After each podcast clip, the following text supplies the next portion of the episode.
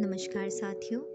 अपने इस पहले एपिसोड स्वामी विवेकानंद और उनके संदेश के ज़रिए अलग अलग हिस्सों में मैं स्वामी विवेकानंद जी के जीवन, स्त्री शिक्षा, युवा वर्ग को दी गई शिक्षा और समाज के विकास के लिए उनके विचारों को और साथ ही साथ भारतीय परंपरा और संस्कृति को विश्व स्तर पर एक नई पहचान दिलाने के लिए उनके द्वारा किए गए प्रयासों को अलग अलग भागों के ज़रिए आपके बीच आई हूँ। आज के इस अपने पहले भाग में मैं आपसे बात करूँगी स्वामी विवेकानंद जी के शुरुआती जीवन के बारे में।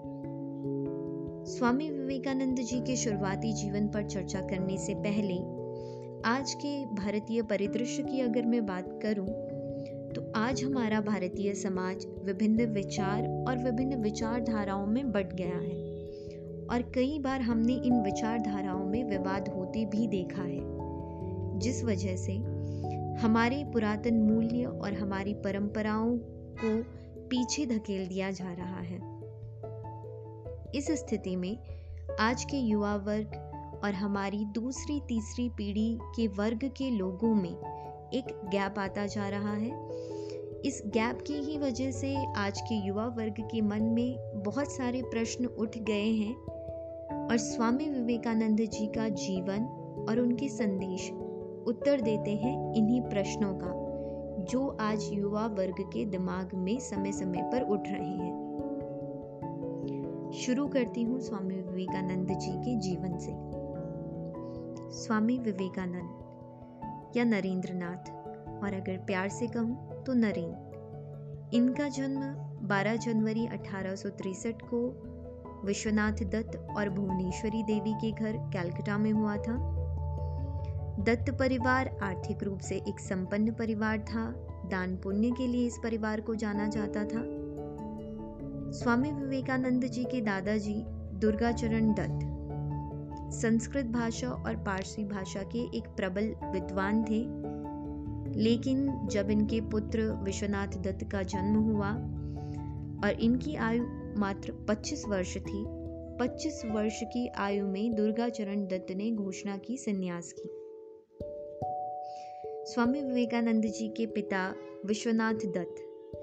ये भी पारसी भाषा और अंग्रेज़ी भाषा के प्रबल विद्वान थे। और साथ ही कैलकाटा हाई कोर्ट में अटॉर्नी एट लॉ थे। और अपने पूरे परिवार में इन्होंने पारसी कवि हाफिज की कविताओं को पूरा प्रचारित, प्रसारित किया था। बाइबल पढ़ने का भी शौक रखते थे और साथ ही अपने हिंदू और संस्कृत के ग्रंथों को इन्होंने अपने पूरे परिवार में सभी लोगों के साथ ग्रंथों के विचारों को इन्होंने साझा किया, अपने परिवार के बीच बैठ कर के ये पढ़ते थे। भुवनेश्वरी देवी, नरेंद्र की माँ, बड़ी ही शांत और धार्मिक स्वभाव की महिला थी। नरेंद्र के जन्म से पहले जब इनकी बेटियाँ थीं तो इन्होंने वाराणसी में वीरेश्वरा शिव की पूजा की और वहाँ पर अपने लिए पुत्र की इच्छा की। तो सपने में भगवान शिव ने इनको वादा किया कि मैं आपके पुत्र के रूप में जन्म लूँगा और कुछ समय बाद जन्म हुआ बालक नरेंद्र का। अपने शुरुआती बाल्यावस्था में बाकी बच्चों की तरह ही नरेंद्र चंचल थे। लेकिन इसी के साथ ही उनकी रुचि थी धार्मिक क्रियाकलापों में। सियाराम की पूजा करते थे, भगवान शिव की पूजा करते थे, ध्यान करते थे और इसके साथ ही इनकी माँ ने रामायण महाभारत की कहानियाँ जो उन्हें सुनाई थी, उन कहानियों से इनके मन में एक साहस गरीबों के लिए प्रेम था और विशेष रूप से सन्यासियों के लिए इनके मन में एक लगाव था। बहुत ही छोटी उम्र का होते हुए भी अलग अलग विषय को तर्क के साथ सुलझाना इनको बाकी बच्चों से अलग बना देती थी। ये स्वामी विवेकानंद जी का शुरुआती जीवन और इसके साथ ही बहुत सारी रोचक कहानियाँ स्वामी विवेकानंद की बाल्यावस्था से जुड़ी हुई हैं। आगे आने वाले भाग में मैं आपसे और भी कहानियों को स्वामी विवेकानंद जी के जीवन को चर्चा करूँगी।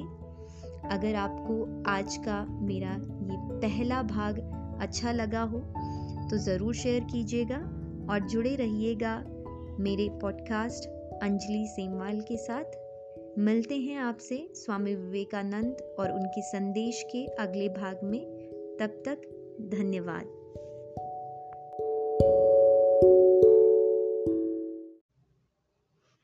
नमस्कार साथियों। एक बार फिर मैं आप सभी के बीच स्वामी विवेकानंद और उनके संदेशों के इस एपिसोड के दूसरे भाग को लेकर के आई हूँ और आपसे किए वादे के अनुसार आज मैं स्वामी विवेकानंद जी के बचपन के कुछ ऐसे प्रसंगों को आपको बताऊँगी जिनसे हमें समझ में आएगा कि किस तरीके से बचपन से ही स्वामी जी ने अपने खेलों के साथ, अपने दोस्तों के साथ मस्ती करते हुए जीवन के कुछ अनमोल मूल्यों को सीखा, जो आज तक हमारे लिए भी पूरे के पूरे प्रासंगिक बने हुए हैं। तो जैसा हम सभी जानते हैं, स्वामी जी ने जो जीवन जिया है, वो हालाँकि उम्र में कम था, लेकिन वो एक क्वालिटी लाइफ थी, जो आज तक हमें, हम सभी लोगों को मानवता की सेवा के लिए प्रेरणा देती हैं। और व्यक्ति के आध्यात्मिक विकास के लिए भी और व्यक्ति के व्यक्तिगत विकास के लिए भी वो पूरी पूरी सहायता करती हैं। तो शुरू करते हैं स्वामी जी के बचपन के प्रसंगों से। हम जानते हैं कि स्वामी विवेकानंद जी का पढ़ना उनके घर से ही शुरू हुआ था, क्योंकि शुरुआत में वो पाठशाला नहीं गए थे, उनके पिताजी ने घर पे ही कोई शिक्षक नियुक्त किए थे।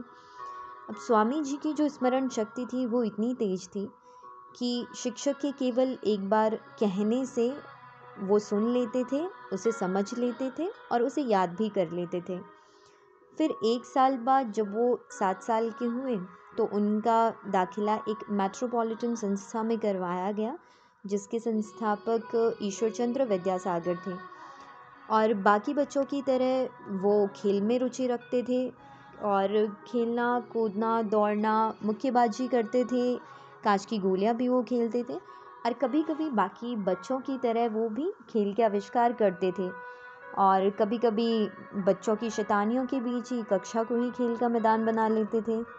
और जब शिक्षक कक्षा में नहीं होते थे तो अपने दोस्तों को कहानियाँ भी सुनाया करते थे। तो इसी तरीके का एक प्रसंग स्वामी जी की कक्षा का है कि स्वामी जी और उनके कुछ दोस्त शिक्षक जब आगे पढ़ा रहे हैं तो वो लोग बात कर रहे थे। तो इस पर शिक्षक नाराज़ होकर बच्चों को प्रश्न पूछा। स्वामी जी ही सिर्फ़ अकेले ऐसे बच्चे थे जिन्होंने प्रश्न का बिल्कुल सही सही उत्तर दिया। और शिक्षक और बाकी सारे बच्चे भी इस पर हैरान हो गए कि ये तो बात कर रहा था, इसने सही सही उत्तर कैसे दे दिया। तो ये स्वामी जी कितने विषय के प्रति अपना ध्यान रखते हैं, कितना लगाव रखते हैं और उनकी बुद्धि कितनी स्पष्ट है, इसका संकेत करता है। और इसके अलावा वो बहुत सारे खेल, जैसे राजा का दरबार, जिसमें स्वामी जी राजा बनते थे और उनके घर पे कुछ गाय थी और कुछ पालतू जानवर भी थे, पक्षियाँ थी, बंदर भी थे और बकरी, मोर, कबूतर। इस तरीके के उनके पास कुछ पक्षी और कुछ पशु हुआ करते थे, जिनके साथ वो बहुत सारे खेल खेला करते थे और विशेष रूप से गाय उनको बहुत पसंद थी। तो एक बार उन्होंने अपने दोस्तों के साथ मिलकर के एक बड़ा सा भारी भरकम झूला लगाने की कोशिश की। लेकिन बच्चों के लिए ये काम तो थोड़ा कठिन था। अब बहुत सारे लोग वहाँ पर जमा हुए, लेकिन किसी ने झूला लगाने की कोशिश नहीं की, बच्चों की कोई मदद नहीं की।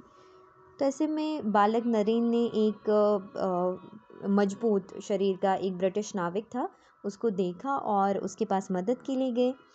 तो ब्रिटिश नाविक ने भी हाँ कर दिया। लेकिन जब ब्रिटिश नाविक झूला लगा रहा था तो वो झूला इतना भारी था कि वो टूट गया और नाविक को टकराया। सो नाविक झूला टकराने से बेहोश होकर गिर गया और बाकी बच्चों को और जो लोग खड़े थे, उनको लगा कि नाविक तो मर गया है। अब वो लोग वहाँ से भाग गए।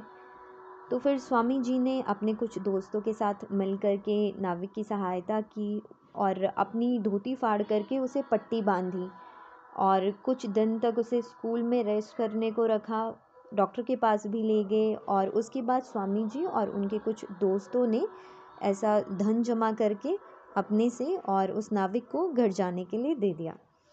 तो ये जीवन का उनका प्रसंग हमें मुश्किल में पड़े हुए या किसी असहाय व्यक्ति की मदद करने की भी प्रेरणा देता है। इसी तरह हँसते खेलते बड़े होते होते स्वामी जी और उनके दोस्त कोलकाता के अलग अलग जो दर्शनीय स्थान होते थे, उनको भी देखने जाया करते थे। और वहाँ पर एक जब स्वामी जी ग्यारह साल के थे तो एक वहाँ पर कोलकाता के बंदरगाह में एक युद्धपोत आया था, ब्रिटिश मैन ऑफ़ वॉर तो स्वामी जी और उनके दोस्त भी चाहते थे कि बाकी लोग जैसे उसे देखने जा रहे हैं तो हम भी जाएँ। इसके लिए एक ब्रिटिश अधिकारी का एक फॉर्म लेना होता था, पास लेना होता था, तब वहाँ पर एंट्री थी। तो नरेन ने फॉर्म भरा और वहाँ अधिकारी के पास जाने की कोशिश की उन्होंने। लेकिन जब वो गेट के अंदर जा रहे थे तो जो दरवाज़े पर दरबान था तो उसने देखा कि ये तो छोटा बच्चा है तो उन्होंने नरेन को बच्चा समझ करके अंदर जाने से मना कर दिया। अब बालक नरेन सोचने लगे कि वो ब्रिटिश मैन ऑफ़ वॉर भी देखना है तो इसका पास कैसे लिया जाए? फिर उनके दिमाग में एक विचार सूझा। उन्होंने सोचा कि उस कमरे में उन्होंने देखा कि जहाँ वो युद्धपोत है, वो पहली मंजिल पे है और वहाँ कुछ लोग जा रहे हैं। तो उन्होंने सोचा, इस कमरे में जाने का ज़रूर कोई रास्ता होगा, मैं भी वहाँ कोशिश करता हूँ। तो वो उस भवन के पिछले हिस्से में गए और वहाँ उनको सीढ़ियाँ दिखाई दी और वहाँ पर कोई दरबान भी नहीं था। सो, नरेन चुपके से उन सीढ़ियों से उस पहली मंजिल के कमरे में पहुँच गए जहाँ पर ब्रिटिश अधिकारी वो पास पर अपना साइन कर रहे थे। तो ब्रिटिश अधिकारी ने बिना कुछ सवाल किए उनके जो पास का फॉर्म था उस पर साइन कर लिया। अब जो नरेन थे वो गए पिछले दरवाजे थे। से थे और आए वो आगे वाले दरवाजे से थे, जहाँ पर वो दरबान खड़ा था।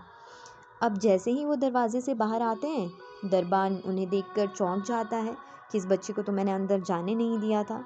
तो वो बोले, तुम अंदर कैसे पहुँच गए? तो इस पर स्वामी जी हंस कर कहे, क्यों? तुम्हें नहीं मालूम क्या? मैं जादूगर हूँ। तो इस तरीके की हँसी मज़ाक की बातें उनके जीवन में चलती रही और उनका बचपन हम सभी के लिए और उनके साथियों के लिए भी प्रेरणादायी बनता रहा।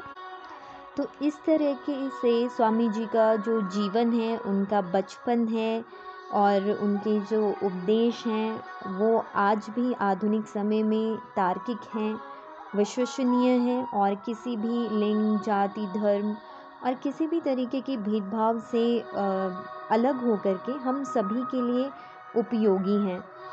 और वो सभी युवाओं में, और युवाओं, क्या कहूँ मैं, उम्र, हर उम्र के किसी भी व्यक्ति के लिए वो सफलता, समृद्धि और अच्छे स्वास्थ्य की और सुख की एक कुंजी है। और उनके जो जीवन है और उनका जो संदेश है, वो एक हमें पराजय निंदा, मानसिक तनाव और अलग अलग तरीके की जो समस्याएँ होती हैं, उनसे दूर करने का भी उपाय देता है। हमें आत्मविश्वास जगाता है, हमें शक्ति देता है। तो स्वामी जी के जीवन के इसी तरीके के प्रेरणादायी प्रसंगों के साथ अगले भाग में मैं आपके बीच फिर उपस्थित होंगी, जिसमें हम बात करेंगे स्वामी जी के आगे की शिक्षा दीक्षा और उनके अपने गुरु से भेंट के संदर्भ में। तब तक के लिए आप इस एपिसोड को सुनते रहिए। पसंद आए तो शेयर शेयर ज़रूर कीजिएगा। मिलते हैं आपसे इस एपिसोड के अगले भाग में। बहुत ही जल्द। धन्यवाद।